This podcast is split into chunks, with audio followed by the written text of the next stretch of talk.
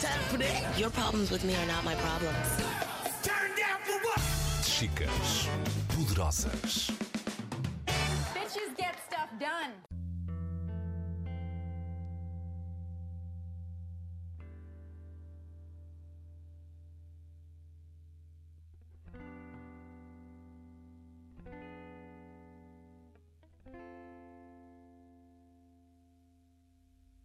Olá, sejam muito bem-vindos a mais um episódio do podcast Chicas Poderosas, um podcast que mostra vozes e projetos diferentes, feministas e disruptivos em parceria com a Antena 3. O meu nome é Juliana Santos e tenho comigo uma mulher que começou desde cedo a questionar isto do feminismo e de como todos nós, humanos, seres humanos, temos um papel a cumprir num mundo mais igualitário. Licenciou-se em História e começou o mestrado em Estudos de Género, mas acabou por não concluir. Já vamos perceber porquê. Lançou já dois livros sobre o tema, um deles chamado Feminismo de A a Ser, acabadinho de chegar às lojas. Antes de chamarmos a Lúcia Vicente para a conversa, lembro-vos que podem seguir as Chicas Poderosas Portugal no Facebook e Instagram para descobrirem novas vozes do feminismo e comunicação ou para se juntarem ao nosso movimento. Podem também enviar dúvidas e sugestões para o nosso e-mail chicaspoderosasportugal.gmail.com Lúcia, olá. Olá. Bem-vinda ao nosso podcast. Muito obrigada. Então, gostava por te perguntar logo ah, como é que alguém tão interessado em, em estudos de género desiste de um mestrado com o mesmo nome. O que é que aconteceu? Bem, eh, primeiro, eu acho que acima de tudo aconteceu porque, ainda que eu me interesse muito pelos estudos de género, acima de tudo, eh, o meu interesse é em História das Mulheres. E quando falo em História das Mulheres, essencialmente o que me interessa saber é o que é que as mulheres pensam sobre as mulheres e não o que é que os homens pensam sobre as mulheres, porque eh, em História isso é a historiografia eh, vigente, que toda aquela que temos hoje, que conhecemos. A mim o que me interessava fazer, eh, compreender na altura que eu segui o mestrado foi, acima de tudo, tentar perceber porque é que as mulheres decidiram mudar, contrariar o, o patriarcado instituído, o papel instituído, e a partir de determinada altura eh, na sociedade europeia e norte-americana decidiram, ok, eu não quero ficar mais em casa, eu quero estudar, eu quero ter o meu dinheiro, eu quero ter propriedade, eu quero ter eh, opções, eu quero escolher. E eu acho que isto não é possível compreender se te centrares no- na ótica masculina de- de- da motivação das mulheres. É necessário ir às fontes femininas. E o que eu senti no, no mestrado foi exatamente o oposto. Senti que se continuava a, a olhar para a história das mulheres e para, para os estudos de género muito através de uma ótica masculina, ainda que fosse selecionado por mulheres. E o que, é o que é que trazia essa ótica masculina? ao- Bem, eu não tive muito tempo para perceber. É, a verdade é essa, que eu passado um mês desisti logo do mestrado porque achei Sim. que aquilo não me ia levar a absolutamente lado nenhum, não me iria trazer qualquer tipo de benefícios. Uh, na altura, as minhas condições económicas também não eram uh, perfeitas, que nunca foram. Uh, e a verdade é que eu, entre investir esse dinheiro no mestrado e ter imensa dificuldade para depois continuar com uma carreira académica, Uhum. eu, antes que tivesse essa desilusão, dei um chute na desilusão e disse: Ok, pronto, olha, paciência. E ah, o que é que é o feminismo para ti? O que é que podes definir em- rapidamente? Que é aquilo que pensas do, do feminismo? Porque também existem ah, vários pensamentos eh, ainda hoje daquilo que é o feminismo, não é? As pessoas têm várias, Exatamente. várias concepções daquilo que na verdade é uma palavra que, que se calhar não tem assim tantas, não é? Exatamente. Eh, E essa foi a razão pela qual eh, me levou a escrever o feminismo de A a ser. Foi Uhum. desmistificar, eh, explicar o que é feminismo. Para mim, feminismo é tão simples como eh, a gênese do feminismo, que é a luta pela igualdade de deveres e direitos entre eh, os géneros. E é tão simples quanto isto. Uhum. Não existe essa coisa das feministas quererem ser, eh, ter mais poder do que os homens, quererem eh, acharem que são melhores que os homens. Não sei onde é que foram. Eu talvez ache que isso eh, foram buscar essas coisas à segunda vaga feminista, quando a coisa era um bocadinho mais dura e que tiveram que. As feministas da segunda vaga tiveram que ser um bocadinho mais, mais exageradas na luta que, que, que faziam. E então eu creio que é muito por aí.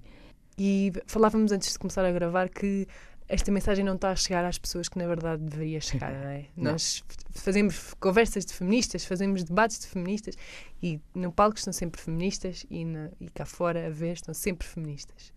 Quem é que são as pessoas que têm que receber esta mensagem e que devem pensar duas vezes nesta mensagem, não é?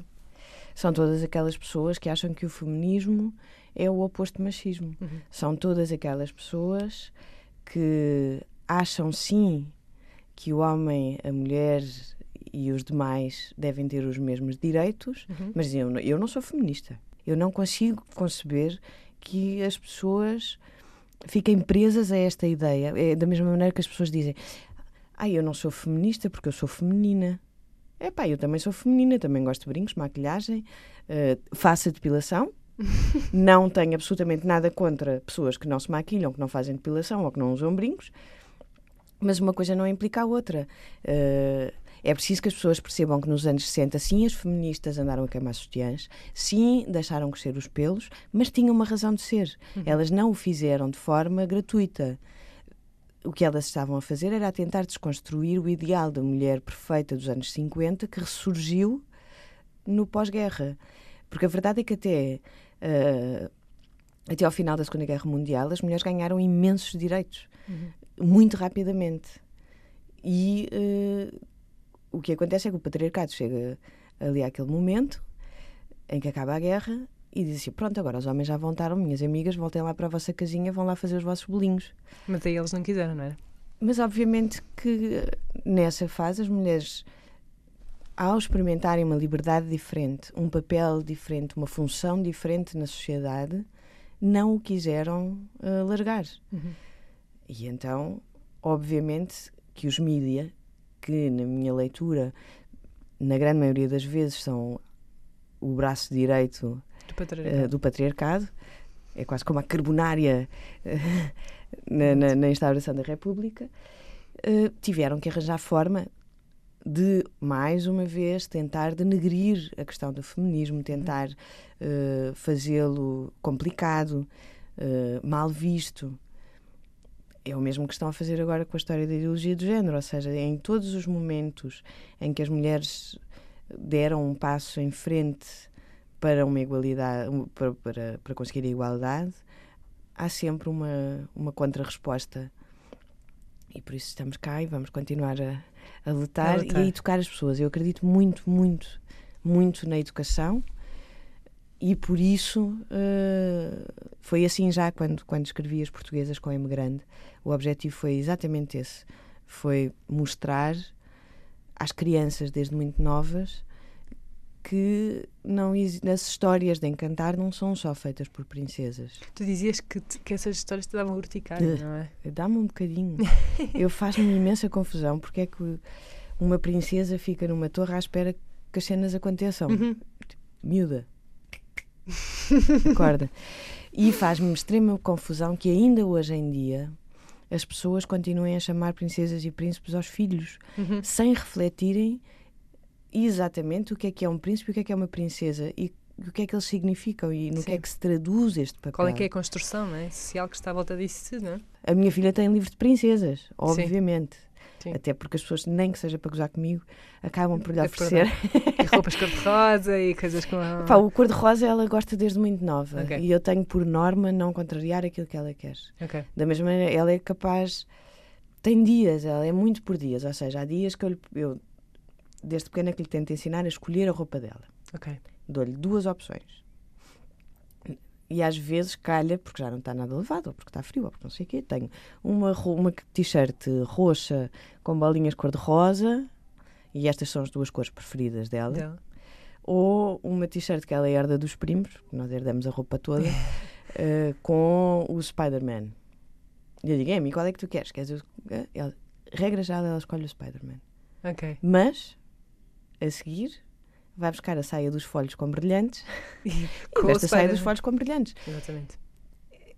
Ela decidirá Aquilo que quero. aquilo que queres. Sim. E nestas pequenas coisas da roupa e dos brinquedos, eu tento dar uma orientação, hum, mas é uma orientação fantasma. Sim. Ou seja, eu dou-lhe a escolher as coisas. É uma, é uma orientação sem ser uma formatação. É, exatamente. Se ela quiser brincar com um puzzle de uma fada ou de uma princesa ou de uma bruxa ou de não sei o quê, a única diferença é que eu não lhe digo que as bruxas são más. Exato. Eu explico-lhe que sim, há bruxas más, mas também há bruxas boas. Eh, há príncipes que salvam princesas e há príncipes que, que se deixam salvar pelas princesas que são eles resgatados. Exatamente. Eu tento lhe dar uma perspectiva de todas as coisas. Eu também não lhe quero matar eh, essa, hum, esse ideário eh, de- de- das princesas. Não é? Quem sou eu? Uhum. Uh, mas quero lhe dar opções. Eu quero que ela cresça com as realidades todas para poder escolher. For what? Chicas poderosas. Tocamos aí também no assunto da representatividade, não é? De, de as mulheres e os homens, eh, as crianças, não é? principalmente as crianças, verem ah, verem-se representadas na- naquilo que leem, naquilo que veem. Sim. Um, este fim de semana foi um, um fim de semana histórico para a representatividade para nós. Estamos a gravar este podcast depois das eleições legislativas. Entraram mais seis mulheres. seis mulheres Uau. mais no Parlamento. Estamos a 36%. Ainda muito longe dos 50%, mas entraram três negras pela primeira vez. Eu acho que aí é que é importante esses 36%. Esses 36% é que eu acho que é importante olhar para eles. Porquê? Porque se nós olharmos para uh, a nossa Assembleia de há 10 anos atrás, era, era, obviamente continuam a ser necessárias as cotas, Uhum. mas eu acho que nós olharíamos e pensaríamos que ia ser impensável. Isso. Que ia quase ser impensável que os portugueses votassem eh, numa dirigente partidária. Ou em várias. Uhum. E neste momento nós tivemos duas dirigentes eh, de um partido a entrarem. Uhum. E temos a Joana Mortágua e temos a Mariana Mortágua que fazem uma campanha eh, direta com as pessoas. Ou seja, e eu acho que é por isso é que eu não gosto muito da questão das cotas, mas consigo compreender que elas existam como um instrumento. E o instrumento neste momento das cotas é esse. É porque até há bem pouco tempo as pessoas nem sequer iam pensar, ah, tá, agora Mas vou votar numa não é? mulher. Uhum. Mas isto tem algum jeito? O que, é- que é que ela vai fazer? E essa mentalidade está a mudar. E isso é visível no nosso Parlamento neste momento. Uhum. E sentes-te agora mais representada pelo, pela nossa, pelo nosso órgão de soberania nacional? Ou ainda não? Vamos ver. Vamos ver o que sai. não é? Vamos ver, porque eh, existe uma questão que eu acho que é muito importante, que é a questão eh, da violência de género, que não está a ser eh, muito bem tratada. E é preciso, é preciso tocar nesse ponto, ver como fazê-lo e fazê-lo bem.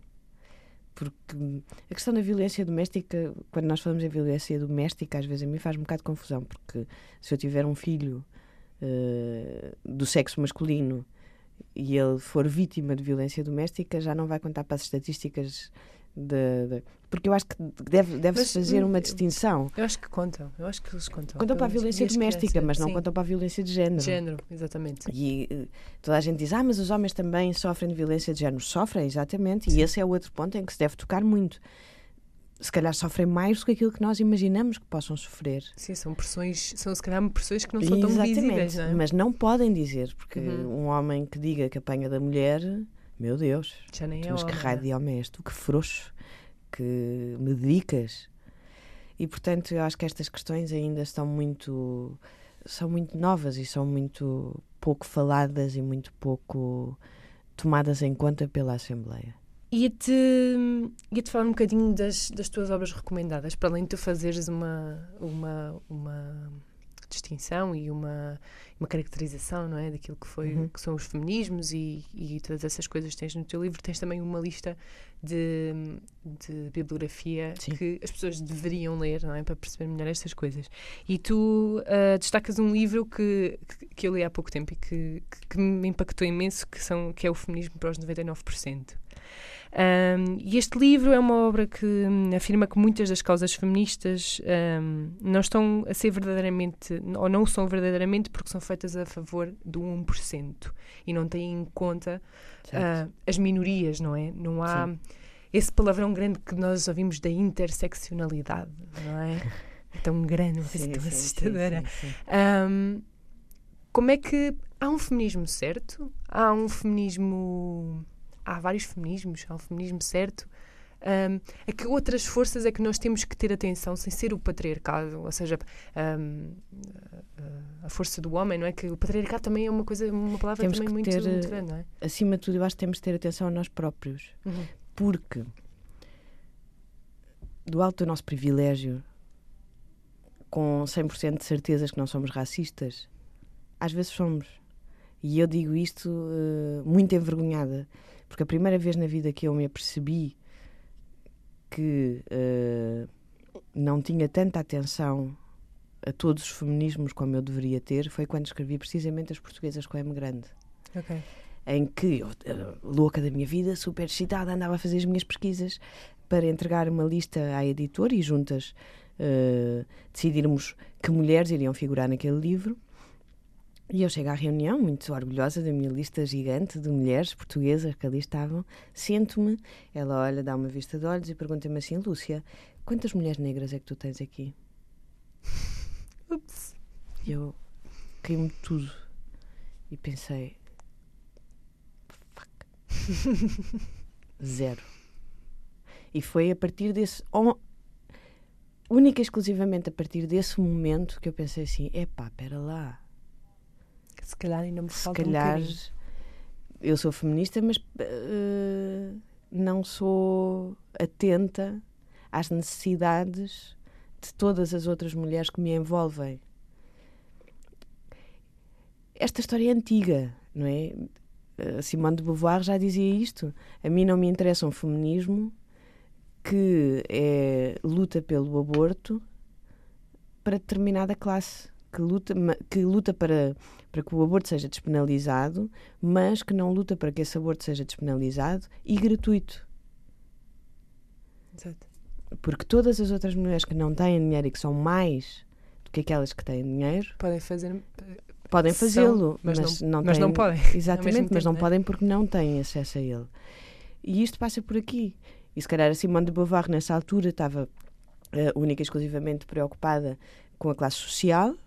Eu acho que é, é um passinho de cada vez. Uhum. E talvez nos Estados Unidos eh, a questão da, da interseccionalidade já esteja muito mais introduzida, muito mais presente, muito mais eh, vivida. Eu parece-me que sim, de certa forma. Só para Eh, explicarmos um bocadinho o que é que é interseccionalidade às pessoas que podem, que podem não perceber. Podem eh, o que é comprar o que- livro. o livro bem explicado. Exatamente. mas, mas pronto, assim, são, são a parte, é, é, é um feminismo que ah, não abarca só questões de, de género, mas também de estatutos sociais, de raça, de, hum, de níveis de riqueza. Ou seja, ter atenção a todas as mulheres, não só as que estão todos os dias à nossa frente, não é? E que Uhum. fazem parte da nossa bolha social, mas também as outras todas que existem no mundo e que também precisam Claro. desse feminismo, não é? Eu acho que eh, neste momento a interseccionalidade abrange também todas as identidades de género. Exato. E eu acho que se caminha.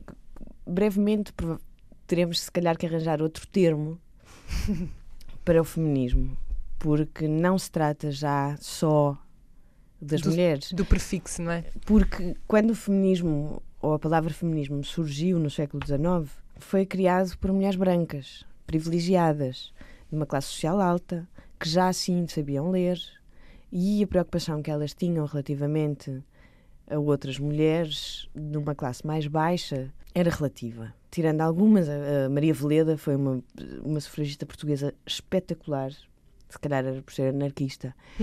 Eh, ela ficou conhecida como a, a feminista vermelha. Ok. Uh, porque e ela foi das primeiras feministas portuguesas a olhar para as classes baixas. Ela formou um- uma escola noturna para operárias em que ela não só as ensinava a ler e a escrever, como lhes uh, esclarecia sobre os direitos laborais que elas podiam ter, que deviam exigir, eh, tinham, portanto, uma, um- uma componente cívica Ok. dentro disto.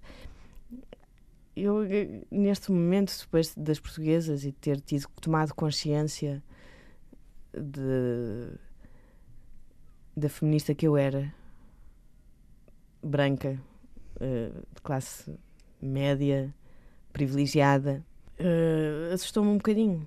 Assustou-me um bocadinho, porque eu nunca fui racista na vida, pelo contrário, e acho que é muito preciso refazer este erro das primeiras feministas. Por exemplo, existiu uma feminista norte-americana negra que era anti-esclavagismo, era abolicionista. Eh, ela alertou as feministas brancas desta realidade, porque na, na altura estava a haver um massacre em Nova Orleans em que a máfia estava a matar eh, uma grande quantidade de, de, de população negra em Nova Orleans e ela escreveu um estudo sobre isto. E dirigiu-se às feministas e disse-lhes, chamou-lhes a atenção para isto. Elas riram-se. Portanto, a a parte da interseccionalidade é muito, muito, muito, muito importante. E acho que é o aparecimento eh, de um movimento feminista mais abrangente, mais consciencioso, que vai levar a que a definição de feminismo passe a ser vista como direitos humanos Uhum. e, e não já como esta definição tão eh, pouco lata, porque o mundo mudou muito e não existem já só homens e mulheres. E qual é, que, qual é que achas que vai ser a grande mudança da, quinta para, da quarta para a quinta geração de, de feminismos? Visto, Ui. tendo, tendo já tu estudado as, as quartas gerações. E eu acho que o caminho é esse: o caminho é eh, mudar. Hum. Se cá vai haver, vão haver feministas que me vão matar.